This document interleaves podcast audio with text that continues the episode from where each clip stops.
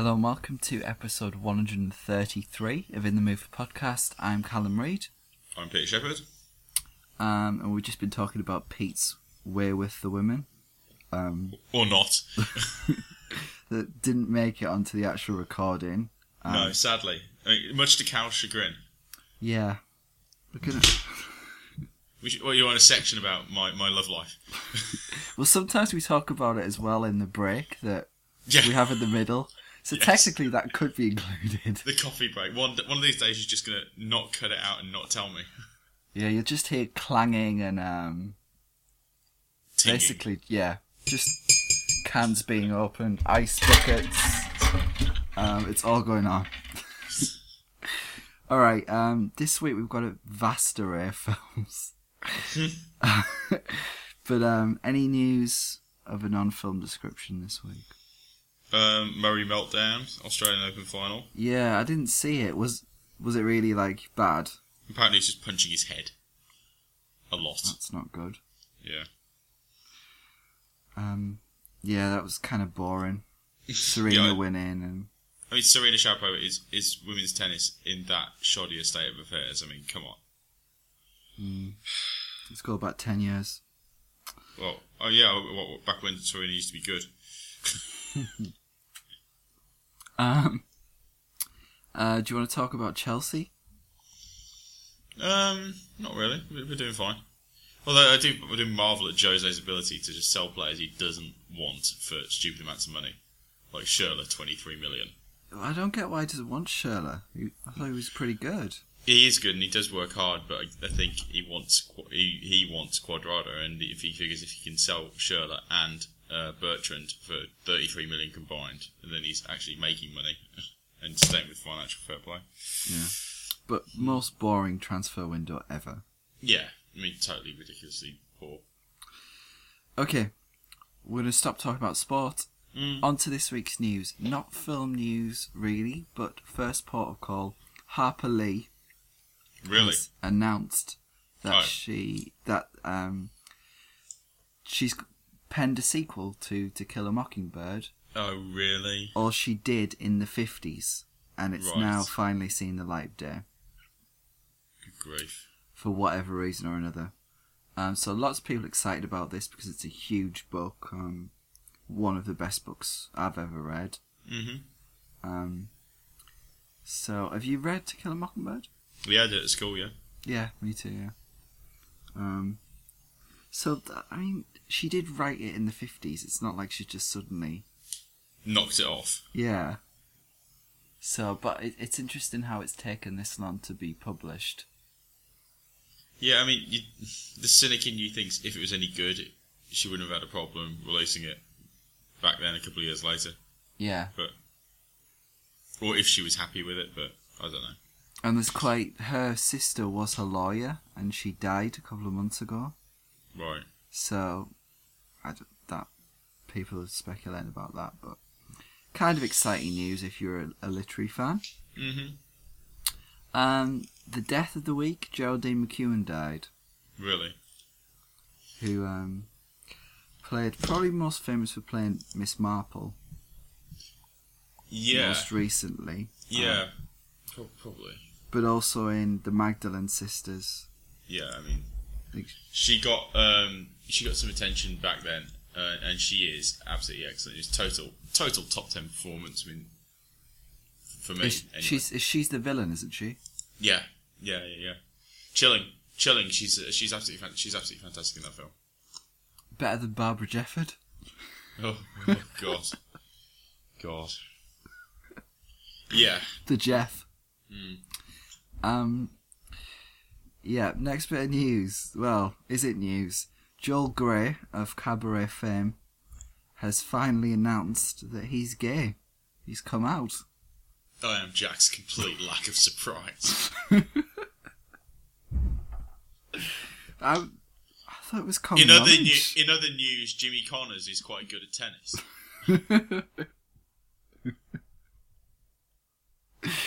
that I did think, Jesus, really? Do you need to do that at this point?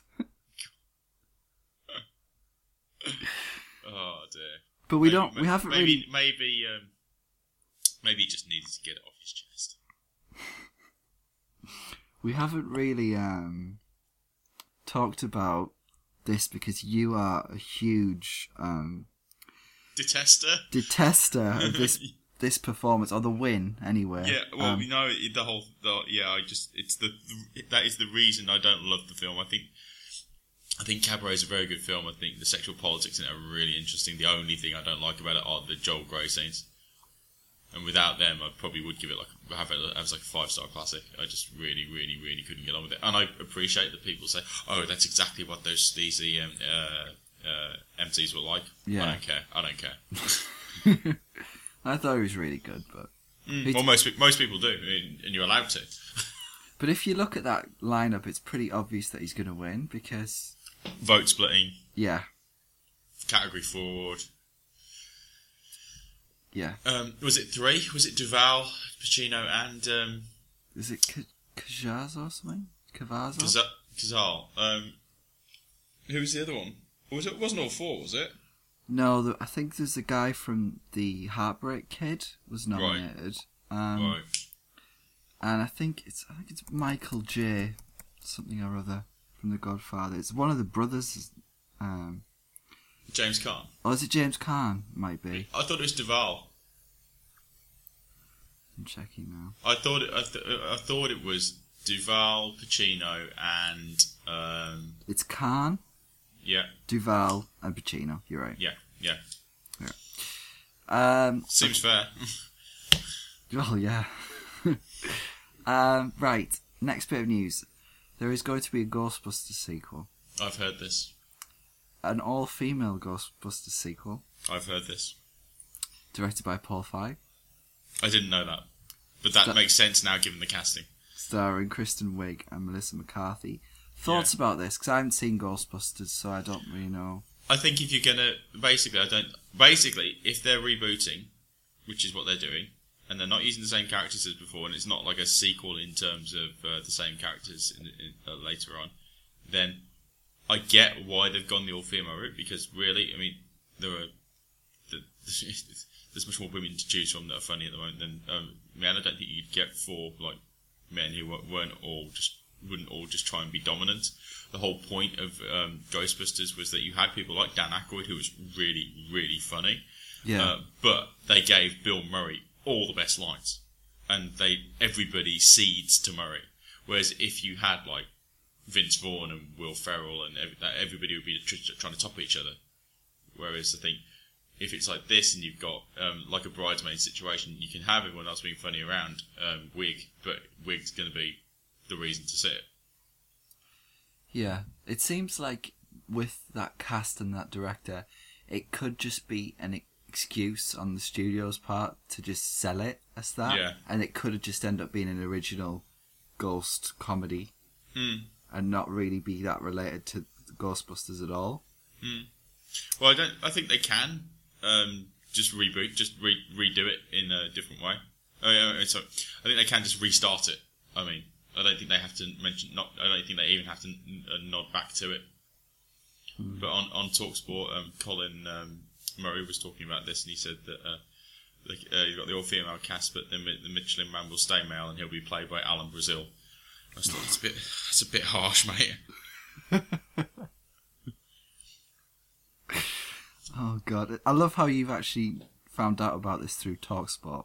Yeah, well, uh, both both outlets that we have on at my, at my particular uh, place of employment, free radio as well. Oh, there's was- two now. Well, no, well, no. it- Talk, well, basically, it used to be Smooth FM throughout the whole factory. Yeah, Uh, you can listen. um, anyone can listen to our compilation to find yeah, out how me, much you hated that. bitching about Smooth FM. It took about six months of my life. It's the worst six months of my life. Having to go and listen to um, Karen Carpenter singing about goodbye to love every day for six months. Um, but there's a separate part of there where, which where I sometimes go, and uh, the guy in there who's on his own, he has Talksport in there, so it makes a change. Okay. All right. So last bit of news is the César nominations were announced this week. Oh my god! What, Um, what ridiculous one did they come up with this time? Is the- Kelly Reilly nominated again? Well, No, but uh, you'll see. Okay, I'm going to go through the best film. Mm. We have um, there's a film called Love at First Fight, which is a summer romance. Eastern Boys, Right. which I yeah. reviewed Mhm, with I um, openly gay Kevin Spacey, French Kevin Spacey. nice to see that nominated. Um, there's a film called The Bellier Family, Saint Laurent, the one yeah. With uh, Benello. Hippocrates, um, which is a comedy drama about a doctor. The Olivier Assayas film Clouds of Sils Maria, Right. and Timbuktu, the film that's nominated for Best Foreign Film. Mhm. Best Actress Juliette Binoche in Clouds of Sils Maria. Mhm. Catherine Deneuve Nice. in the film called In the Courtyard, which is about this guy who quits his rock band Mhm. and takes a job caring for a building in Paris and develops a friendship with a recently retired woman. Well, if it was Catherine Deneuve, I'd develop a, a friendship with a recently retired woman. Sounds a bit like my old lady. It really does, doesn't it? Uh, Marion Cotillard in Two Days One Night. No, yawn. Emily De. I love how that's not even at the Césars. It's that like uh, yeah, so whatever. Emily Dequenne in a film called Not My Type. She's really back, isn't she? Lucas Belvaux, um, who's quite big in France. Hmm. Adele Haenel. This is really like a who's who of French actresses. Hmm. Adele Haenel. Um, Sandrine Kiberlain Yeah, yeah, yeah, I love her. In a film called She Adores, which is a comedy about a woman whose celebrity crush comes knocking at her door needing help. Kiberlain was in a really, really, really nice uh, little film called Mademoiselle Chambon. I think that might have had um, uh, Vincent Lindon in it. Ooh. Uh, okay. I'll just find out for you while you tell me about some other stuff. And Karin Viard is the last nominee Lovely. for the Bellier family, and she plays the mother of a, uh, the deaf mother of a kid, and it's about the kid uh, girl gets offered a, a music scholarship and doesn't want to leave her deaf parents alone.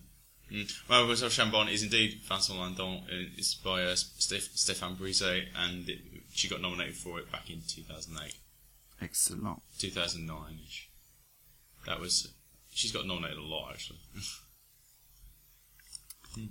And best actor Pierre Niney for Yves Saint Laurent, Hmm. the first Saint Laurent film. yeah. Romain Duris for The New Girlfriend, which is Right. the Ozon film where he plays the cross-dresser. He's, he's pretty good. Mm. Gaspard Ulliel in the second Saint Laurent. Ugh. Guillaume Canet in a film called Next Time I'll Aim for the Heart, which is about a serial killer. Niels Arestrup in Diplomacy, which was released here, but we snubbed it. This is like this total starfest for them, isn't it?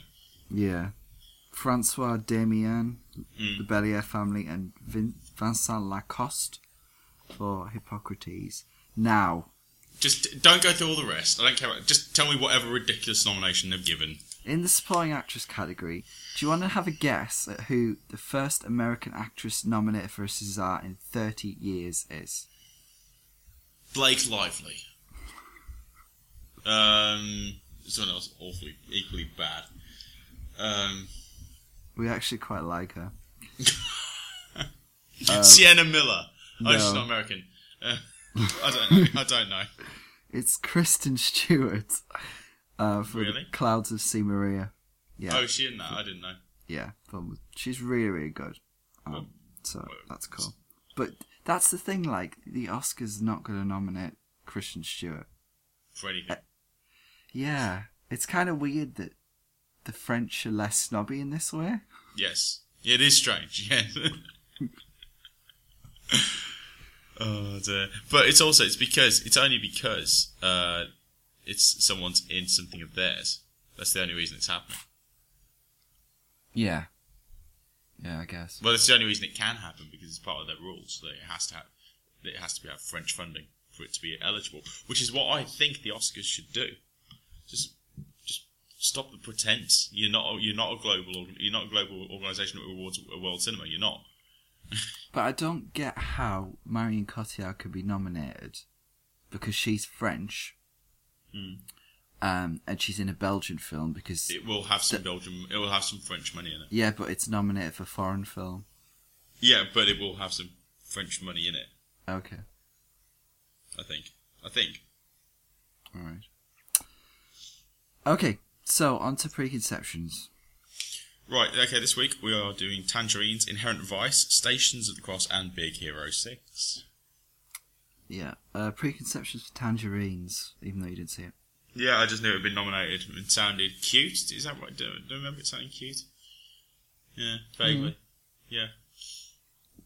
Um, yeah, it's Estonian foreign language nomination. Um, I knew it was about setting the war, about a guy who wants to uh, keep his tangerines. So, fair play to the lad. Preconceptions for inher- inherent vice. Um, Paul Thomas Anderson. I've never loved a film of his, and um, I think I, I, I've, ta- I've tapped out of four stars um, with Boogie Nights and Magnolia. I think Magnolia is his best film, uh, but in more recent years, I've been he's, he's gone down a step um, with the likes of. Uh, uh, Punch Drunk Love, that was a three star film for me, as was There Will Be Blood, which I had a lot of problems with. Has he done anything since There Will Be Blood? The Master. Yeah, same again, same again. So he's uh, slipped down a level for me, and he hasn't been interesting for about fifteen years. So Oof. Um, I don't think he's made a bad film. no, neither do I. Um, I the lowest I've given one of his films is a B. I think he's one of the best American filmmakers there is at the moment, and um, So massive plus. Yeah, and Joaquin Phoenix. I think I wasn't a huge fan back in the day, but recent performances have got me to become a fan. Right. Uh, and I don't know Thomas Pynchon, his work at all, or what to expect in that regard. The tr- the poster looks great. Yeah, I like Joaquin Phoenix, and um, I did think he was good in the Master, so I was expecting a good performance from him. Cool.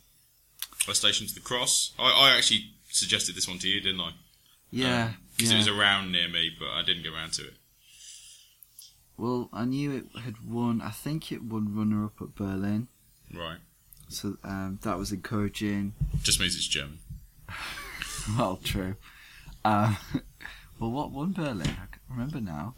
Um, was it that? Was it that uh, Black Coal Thin Ice? Oh was that the year before? yes, yes, which is great. So, Mm. well done, Berlin. Well done, me for remembering that. Yeah. When you were, you're the one who's seen It's it. on my top ten. yeah. Oh dear, that's terrible. Um, so I knew it was about Catholicism. We all know my views on the Catholic Church. Religion in general. Yeah, well, yeah. Um, so this, I wouldn't say this was completely up my. This street. time it's personal. Yeah, we'll see. Wait for it. Right, uh, big big Hero Six. Big Hero Six.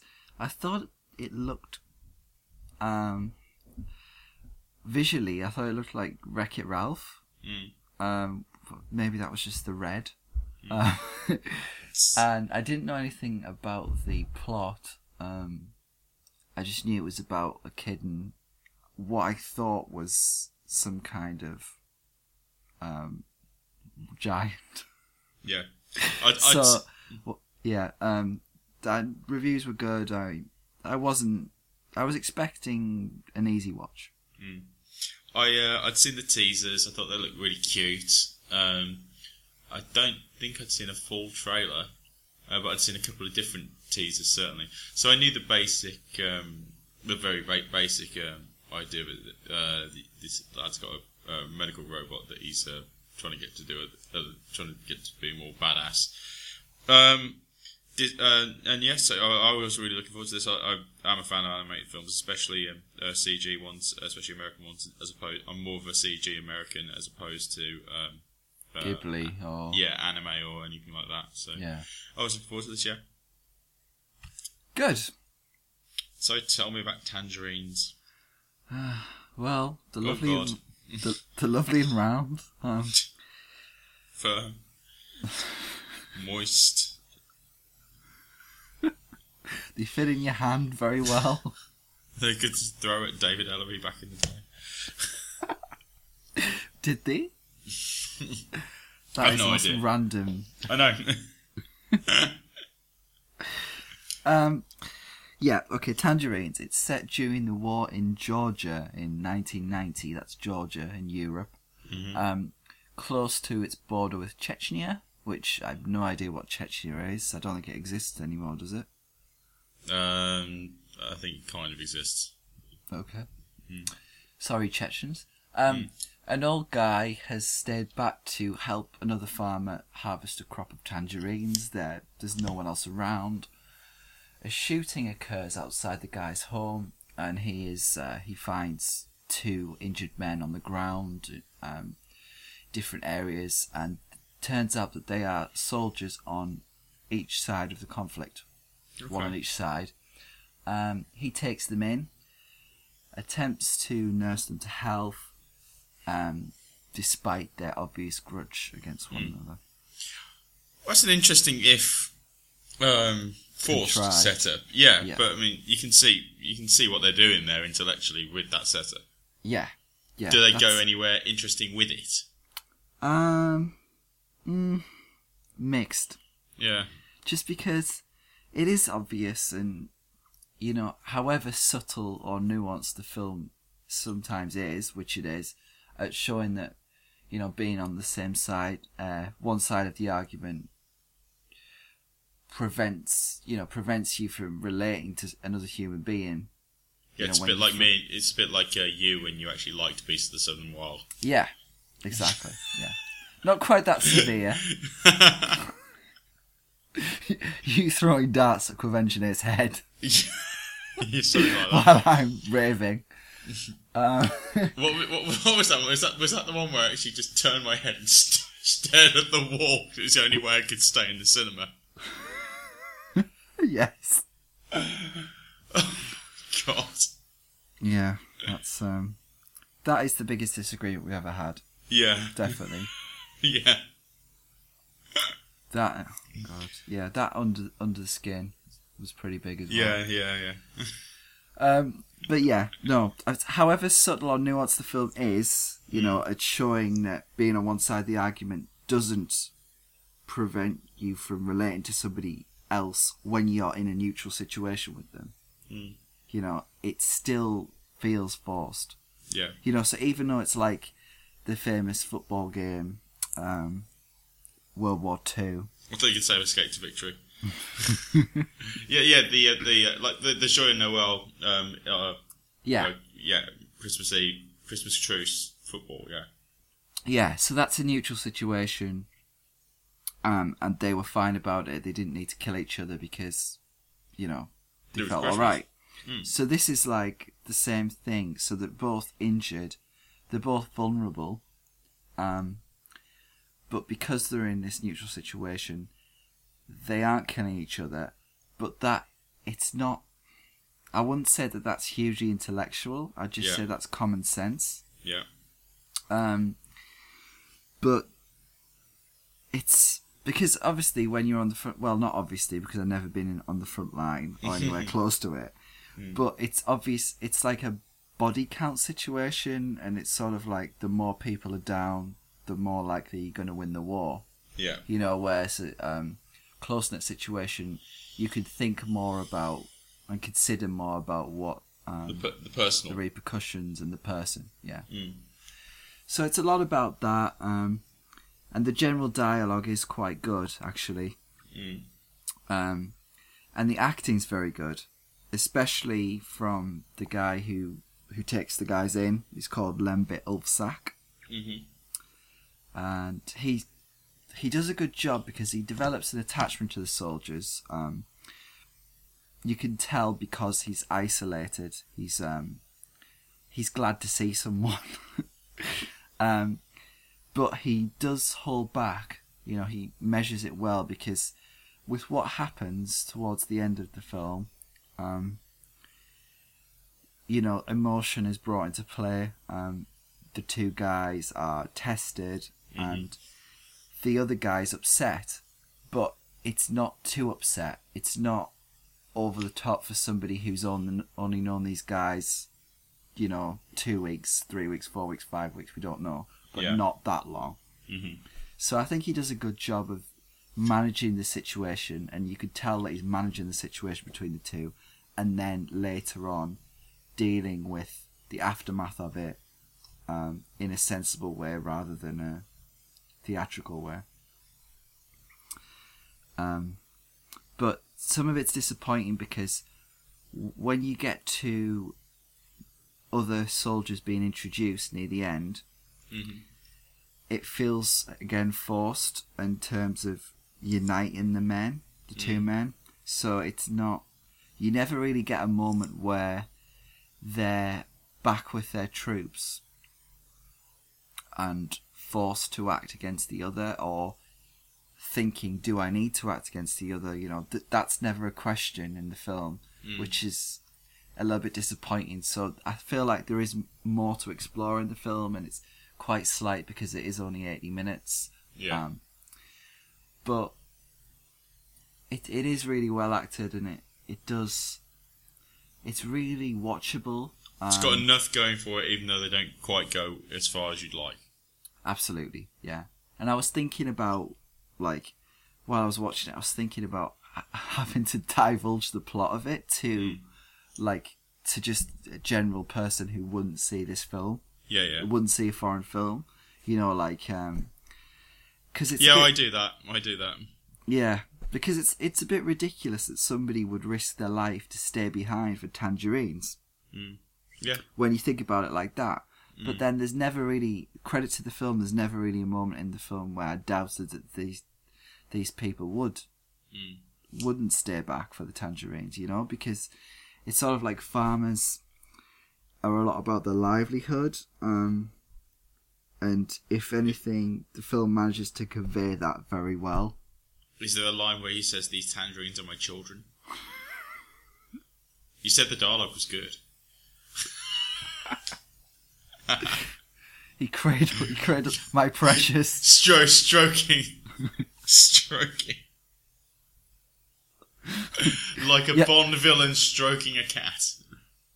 Close up of the juicer rhythmically rhythmically pulsing Oh It's usually me that lowers the tone that much. rhythmic pulsing, that pul- rhythmic pulsation. There's the podcast title. yeah we'll get a lot of porn hits yes, don't we always? um yeah I, I like this film but i think um it's it's probably a little overpraised and maybe should have been nominated but Yeah. um it's decent b minus Right. So, Inherent Vice. which p is doing the plot of because it's ridiculous I'm not doing the plot. IMDb's doing the plot. During the psychedelic 60s and 70s, Larry Doc Sportello is surprised by his former girlfriend and her plot for her billionaire boyfriend, his wife, and her boyfriend. And this doesn't actually um, specify who's her boyfriend that actually means. Uh, a plan for kidnapping gets shaken up by the oddball characters entangled in this groovy kidnapping romp based upon the novel by Thomas Pynchon. Thank you very much, Big Nick Nasty 97. Now that's like- a, that's a porn name if ever i heard one Would you like a longer plot summary written by uh, uh, Mr. Huggo? no, not really. um, that now Mr. Huggo sounds like uh, Joaquin Phoenix. Huggo's actually Huggo's Huggo's plot summary is much better, and it's actually informing me about this film. yeah, you have to do research. Um, well, okay. Did you make it to the end? yes. Thank God. Okay, right. Because I was doubt. Uh, there's been a lot. Thank you, thank you. There's been a lot of walkouts. Um, I, I bet.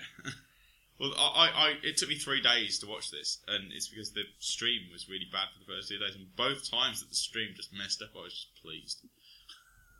Oof. Uh, mm, okay. Well, there's so much plot. Yeah. Um, and it's sort of like, I, Paul Thomas Anderson isn't really that concerned with divulging the plot uh, for long periods. It's a lot about the dialogue, and then suddenly you'll get a narration, Oh god, the narration. and yeah, and this is a this is a huge issue. The narration. I don't think it's it's not. It's at least it's consistent. The content isn't that bad. It's just that when you got it narrated by someone who sounds like they're a fully functional retard, it's just the, that's just the. Oh, Yeah, it doesn't. It's jarring, and it does the way it's mixed isn't very well either. no. it's very good. I think the problem that this film suffers from the most is that it's a film noir, right? hmm And what's the first thing you think about when you think of film noir? The Big Sleep. Yeah, or just in general, in terms of the genre, uh, what what sort of Femme Fatale. yeah, femme fatale, or that sort of thing. Uh, Tortured, style, tortured Man. yeah, Torture Man, and uh, the, Right, the, the, okay. the appeal of the films. uh, My initial thought was it's always it's always to do with the style. That's the appeal of the films. It's not the actual content. But then I was thinking about it a bit more actually when I was driving earlier um, to teach a lesson, and I was uh, I came to the conclusion that the style is the sort of the icing on the cake when it comes to the best film noirs or, or in general. What the real point of the best film noirs is not the plot. So you can't really criticise this for not having a coherent pro- plot because The Big Sleep doesn't have a coherent pro- plot because there are literal plot holes in there that don't that, that where certain characters can't know certain things. And there, it's deliberately vague because uh, the content of the original source material couldn't be shown in full because of the Hays Code. Right. And and so if you try and make sense of the plot of the Big Sleep, you, you, you're kind of hiding to nothing. But that's not the point. That's not why it's a classic. The re- and the reason why it's a classic is it's the characters The and the interaction and the interaction between those characters. And it's like that in any great film noir. So in the Maltese Falcon, it's not you don't actually care really what is going on, why uh, why they're in that room together at the time. It is when Sydney Greenstreet is in a room with Humphrey Bogart, when Peter Lorre turns up, and what when you, when you throw him into the mix with those two. What happens when Mary Astor comes in? It's So all the it's all the relationship dynamics between the characters, and that's the biggest problem with reason why this film doesn't work. It's not the plot because solve the plot. I mean, the genre doesn't even you don't even need the plot to make sense. But I think the problem here is that it, it's more like a side issue. Okay, yes, fine, the plot doesn't make sense, but the characters aren't compelling, they aren't interesting, and when you put them all together in a room, it just falls flat. Um. It's, so it's a writing problem then, you think, rather than a casting or acting problem. It's a combination of both. Okay. And I think um, Paul Thomas Anderson's sense of humour doesn't help because it just creates a, a, dodgy tone, which a, a lot of his a lot of his films are going that way now. I think some of his, I've, I'm, I'll get it out there. I'm quite, I quite like the film in Mm. general. I was interested by it, but I think some of his decisions are quite bad. The It's voiceover wildly is one of wildly undisciplined. Yeah, yeah, To- which to which is sort of part of a partly charming, I think. But Mm. there's certain things where some of the simple shot decisions I thought were really bad, like a, Close-ups. so many close-ups, Face, looking up at people, Yeah, yeah, like the cameras in the gutter yeah. that low, and I'm just thinking, how is this giving us anything? Why is it? What, yeah, why is this interesting visually? Yeah, and it's like they haven't really. This had a 20 million budget. Um, I think the production design's good and the costume design's good, but a lot of it. The cinematography when they actually give them space to shoot the scenery is is really, really, really good. This is what I'm saying though. There's no space. It's all interior, yeah. so you don't really get a sense of the setting, um, Mm. like you did with the Big Sleep. It. I just, yeah. I. It. I mean, some of it reminded me of. I can't believe I'm going to say this. Some of it reminded me of Les Mis. Some of the shots in this. Yeah, yeah, Um, Yeah. Just weird.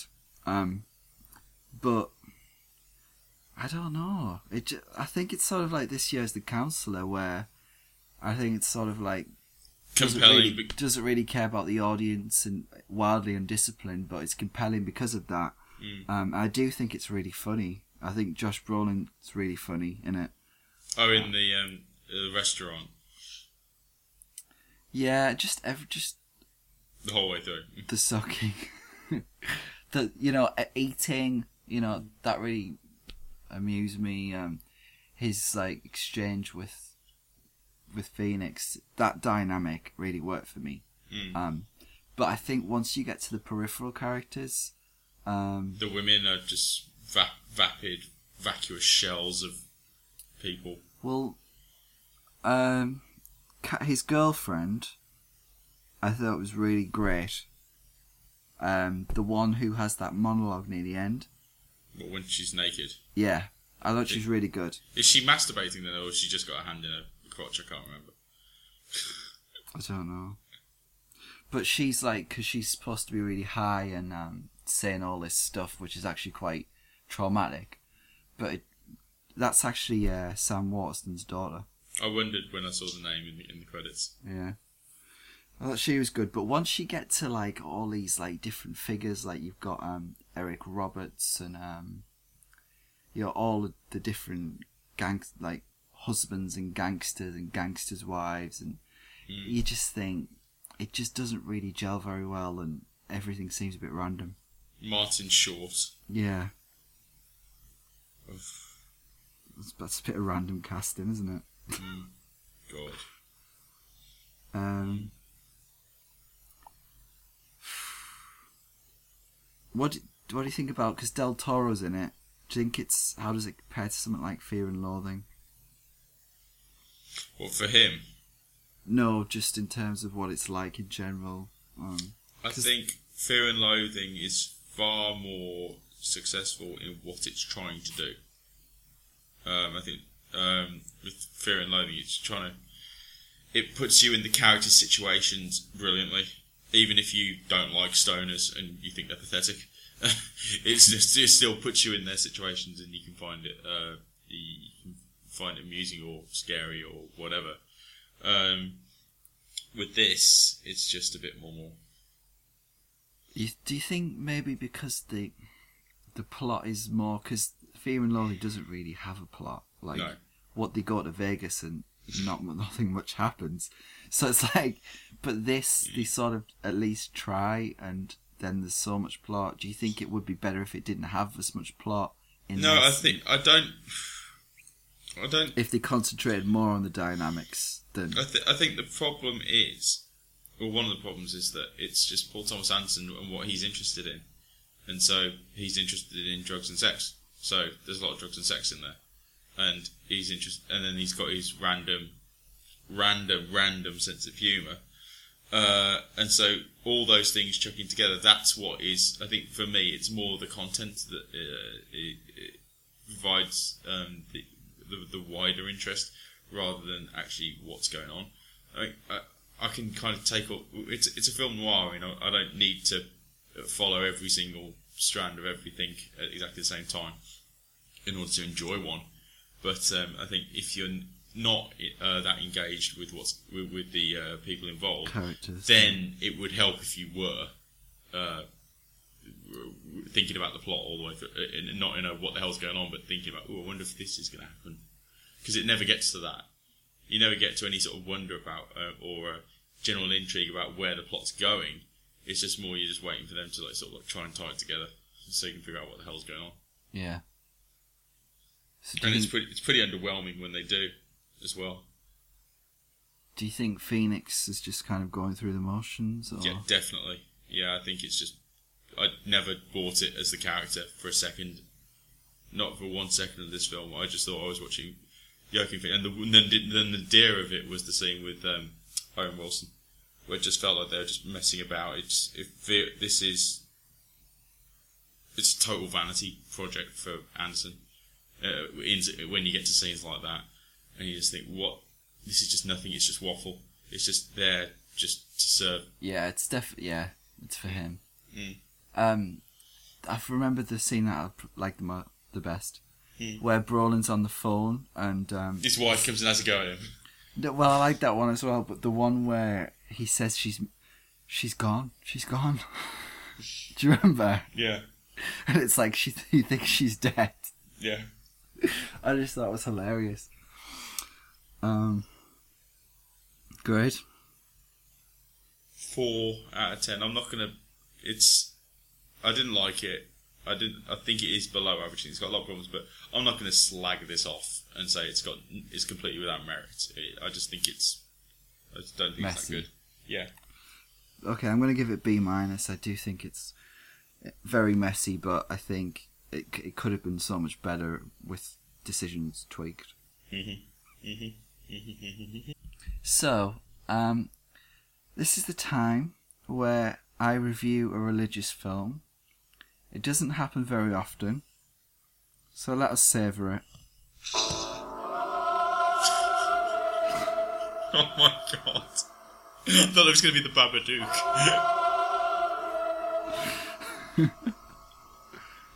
The Babadook. Oh, the Babadook's not religious. Yeah, this is uh, Stations of the Cross, which is uh, it's a fascinating film from Germany. It's about well, Station of the Cross, um, or How to Ruin a Film in Five Minutes Really? Uh, uh, five minutes at the end or five minutes at the beginning? at the end. Oh right. So it's it's the uh, German remake of Birdman. Yes. Die Stark Man. That's the only German I know. Hard man. I'm sure it is the only German you know. I wish. I think it's what would Birdman be? Folger Mensch? Something like that. I think it's Folger. Folger, I think, is a bird. Anyway. Okay. um, yeah, so this is about Maria. It's a 14, uh, she's a 14 year old girl. She's part of a fundamentalist Catholic community in her native Germany. And they're all trying to wonder how to solve a problem like her.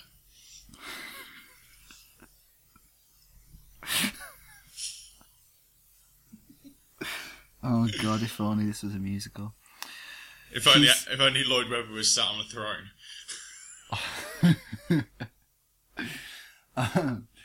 She's devoted to Jesus, God, etc. Um, Aren't we all? And has convinced herself that nothing is greater than struggling through life and sacrificing herself for a place in heaven. It's like Judy Greer's career. Catherine Zeta Jones' best friend. Tick. no, I think after Jason Reitman, she's condemned herself, hasn't she? Yeah, well, yeah.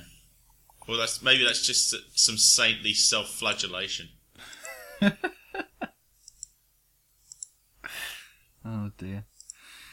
Um, It's like Yeah. it's like the end of the song of Bernadette. We never knew how much pain she was in.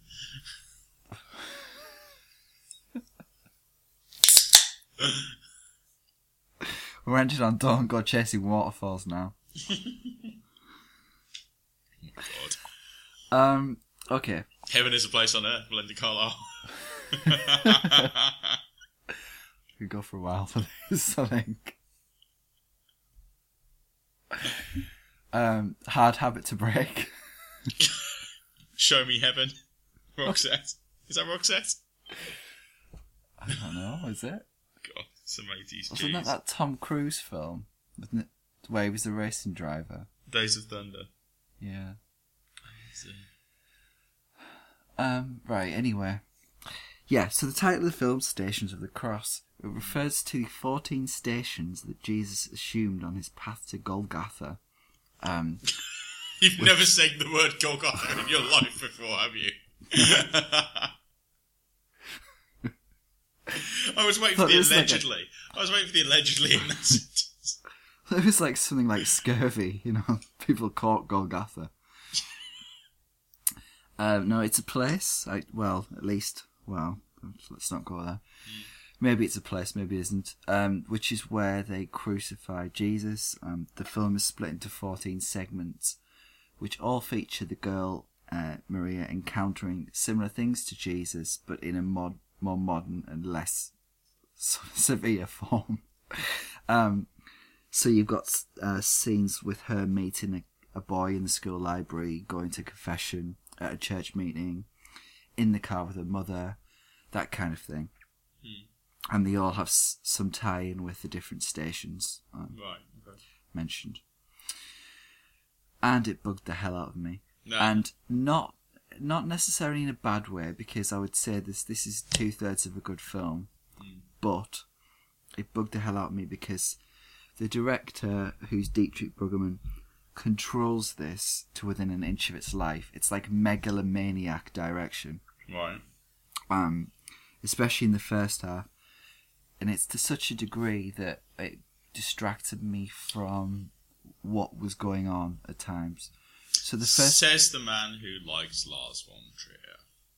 well, hold on, hold on, because yeah, okay, Von Trier might control the themes um, of the film and the Right. actors, but he doesn't control. I don't think he controls the scenes or the structure of the film as much. okay. this is it's about the structure all the first few scenes are so measured that all 10 to 12 minutes in length the camera does not move at all Right. it's just it comes it fades to black says what the next station is fades in on a shot um, and the camera stays there for the entire scene um, and it's i was just sat there thinking that these scenes i was just conscious that these scenes are some of them unnecessarily dragged on to fit the needs of the structure. Yeah, the time. Yeah. Um, It's like the reason before Midnight exists. It only exists because it was like nine years after the previous one. well, I think it was that calculated. Come on. I've got such a uh, you know those wide eek grins.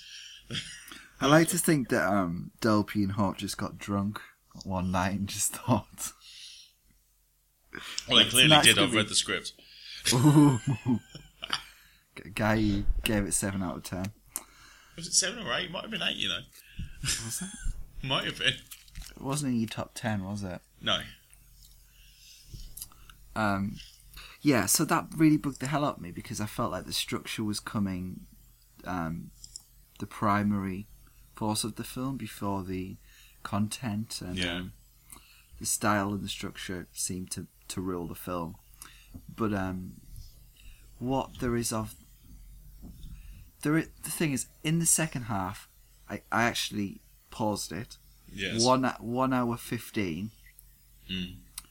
He moves the camera, and it's and it's when she's in a church and she's being confirmed, and he pans to follow her in the queue of people who are being confirmed, and that's the only time the camera ever moves in the film. And it was such a shock. I was like, "Oh my god!" I What actually tweeted about it. what the hell just happened?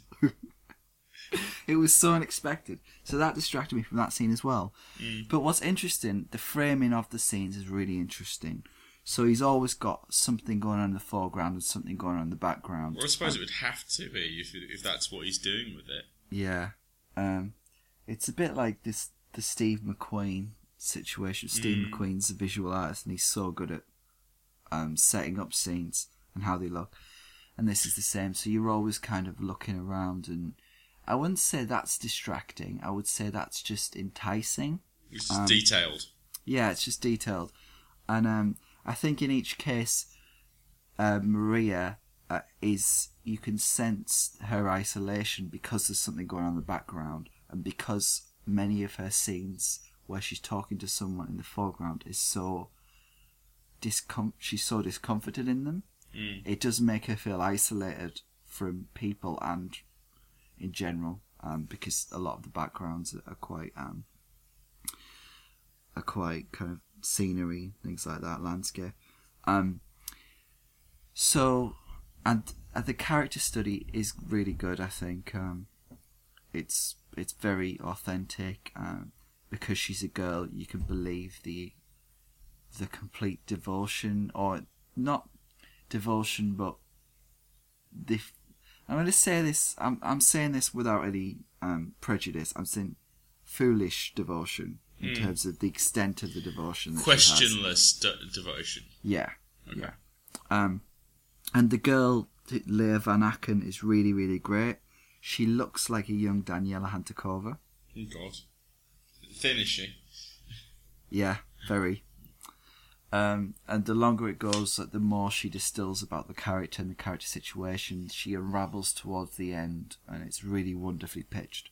Um, Just in case someone thinks that we're talking about some random Slovakian actress from the 60s, Daniel Hansko is actually a tennis player. yeah, sorry, I'm just, assuming people Just an know. FYI. I mean, I know I know who she is. Yeah, Da- David Elleray's a referee. Just before anyone starts going on um, IMDb, how, how do you spell Hantuchová? Ontukova. Ontukova. Oh yeah, oh yeah, the French Doniela How to butcher a name ridiculously.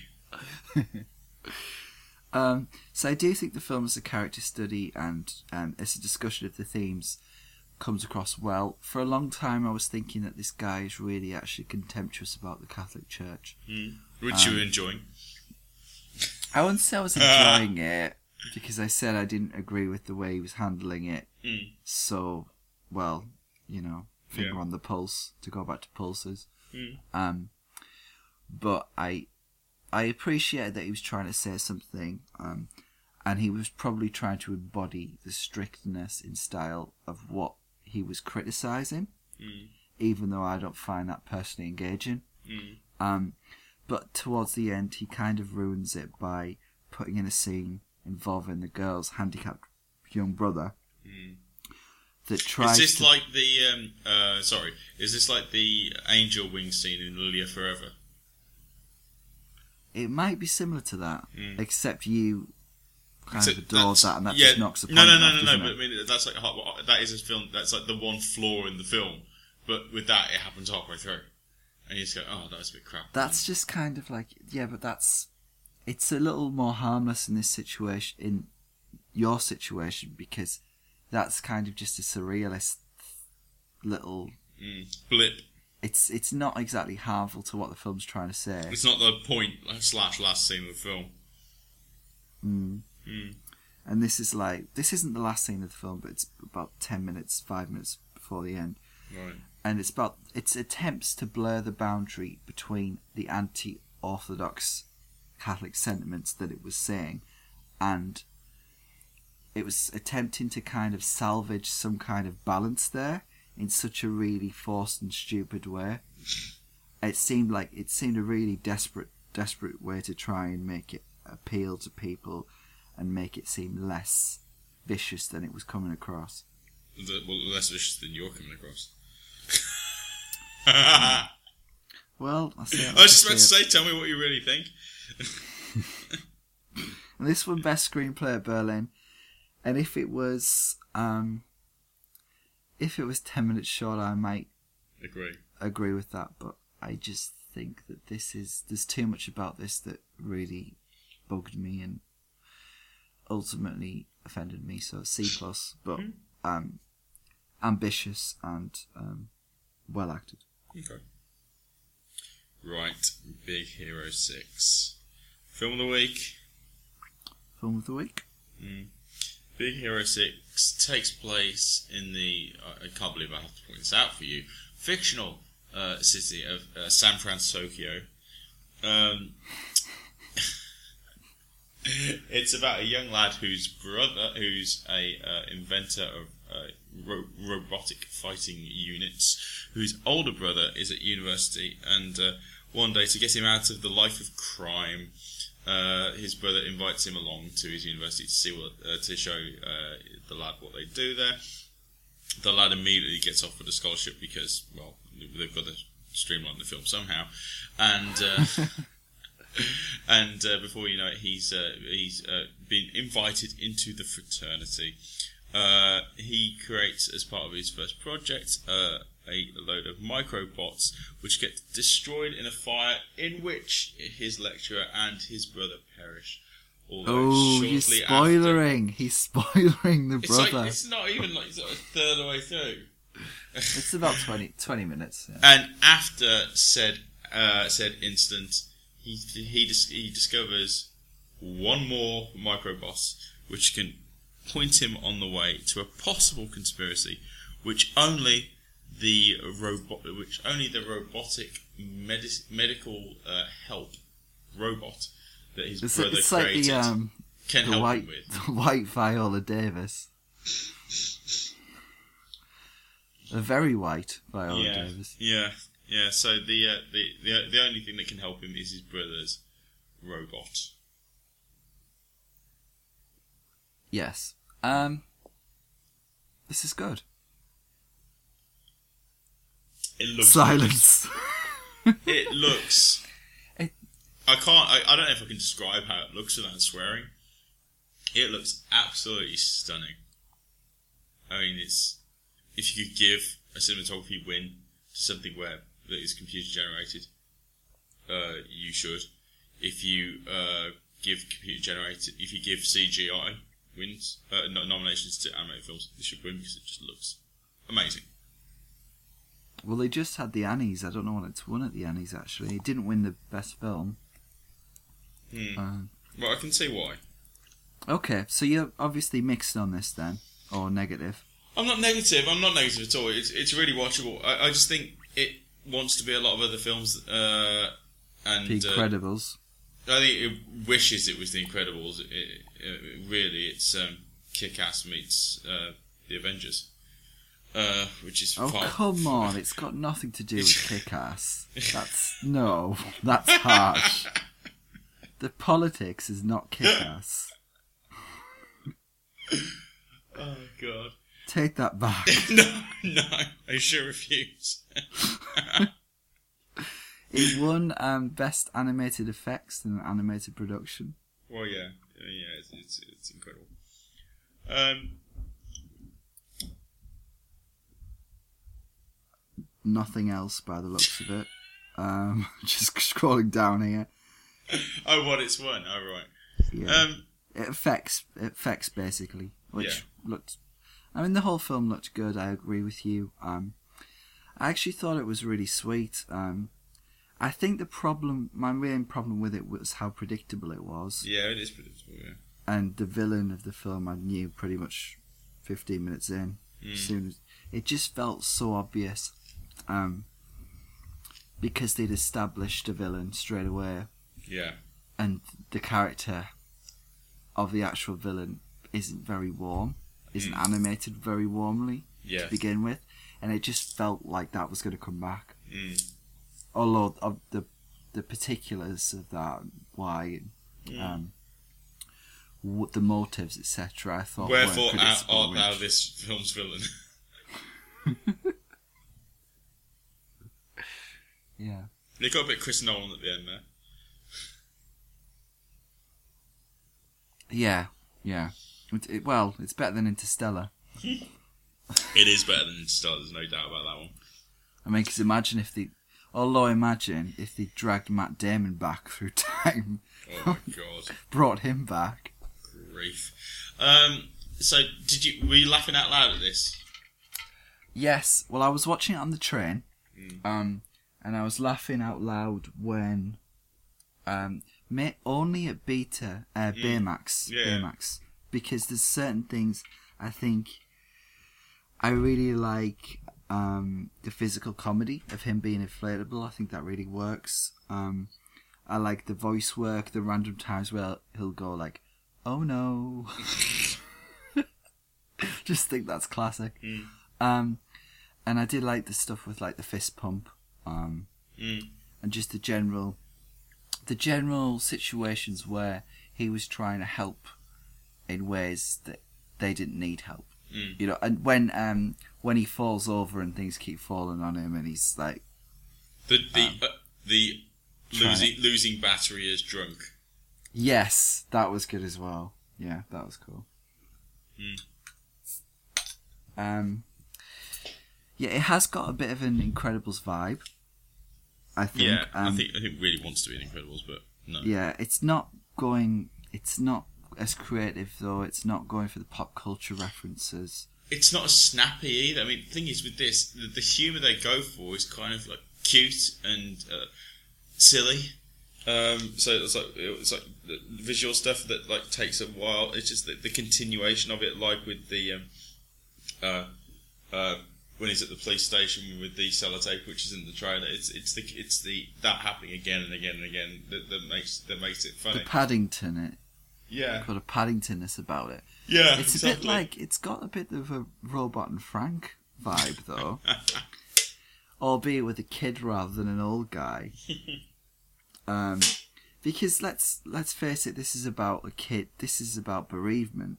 Um, Yeah. That's the big the big through line of the film is about Mhm. this guy uh, kid having to get through losing his brother, and rekindle a thirst for science, and um, I think it's interesting. I don't think it's massively deep, but I think it's interesting that he manages to rekindle that through a relationship with a part of science, or Yes. sci- you know, a scientific object. Mm.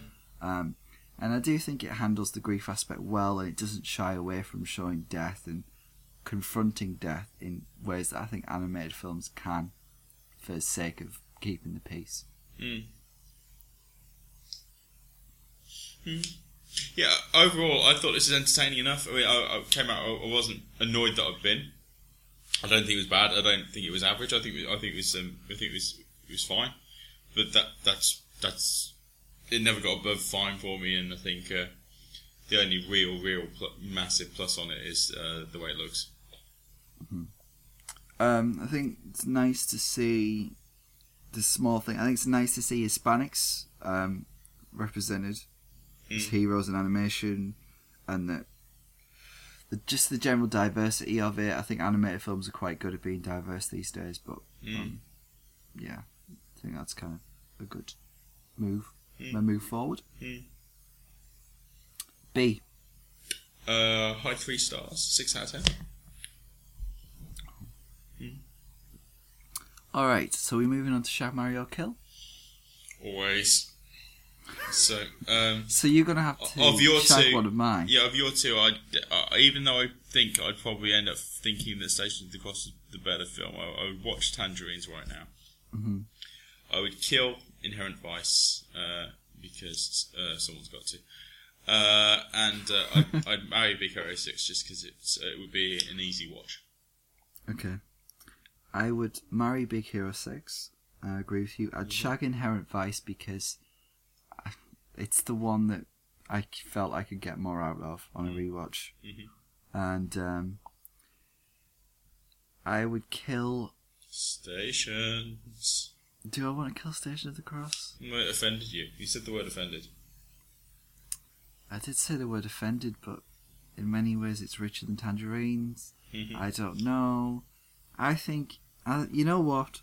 I'm going to kill tangerines because I felt less about it, even though I wasn't offended by it. Yeah, it, So there you go. I the, think more it's the people old line get that the worst thing that you can say about the film is that it, it didn't do anything for you. Yeah.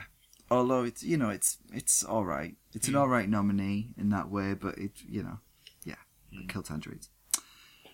Okay, the position. Yes. Well. this is th- th- this is the part of the podcast where we get extraordinarily superficial. So, where would Imogen Poots, brunette Imogen Poots from Jimi All Is by My Side, be this week? Well, Inherent Vice, she hasn't got much competition. Well, I can't think of anyone off the top of my head. Well, Uh, so not Catherine, uh, No. Sam's daughter, No, no, no, Reese. too blonde. Um, stations, uh, of course, I didn't see. Tangerines, I didn't see. But Big Hero Six, the aunt is a yes. I knew. I was thinking that if he, if she was real, you'd say yes. You can't say yes to it animated. Yes, you can, Jessica Rabbit. can't. Yes, you can, Jessica Rabbit. The I was thinking. I was thinking if this is like, who She- would it be? Who would she be? Do you think? Like, sort like a Holly Hunter ish. Like a Marisa Tomei, yeah, maybe? yeah. Milfage. Um, yes, so um, uh, Poot, the position this week is second, so Silver. Well, hold on. You can't just do that. You've got to um. No, I can. You've got I to find did. out who the voice was. No, the, oh, well, it's not the voice that I'm judging this on. Well, no, but that's who we've um. Oh, that's who we're putting over. It would be funny if it's someone who would never actually get over Poots. Or who would it's- always get over Poots. Yeah, I'll figure that out while you do the Garrett Cage. Okay. The Gary, I haven't even thought about this. Mm. Um, Lots of beers in Inherent Vice. Well, that was the seventies.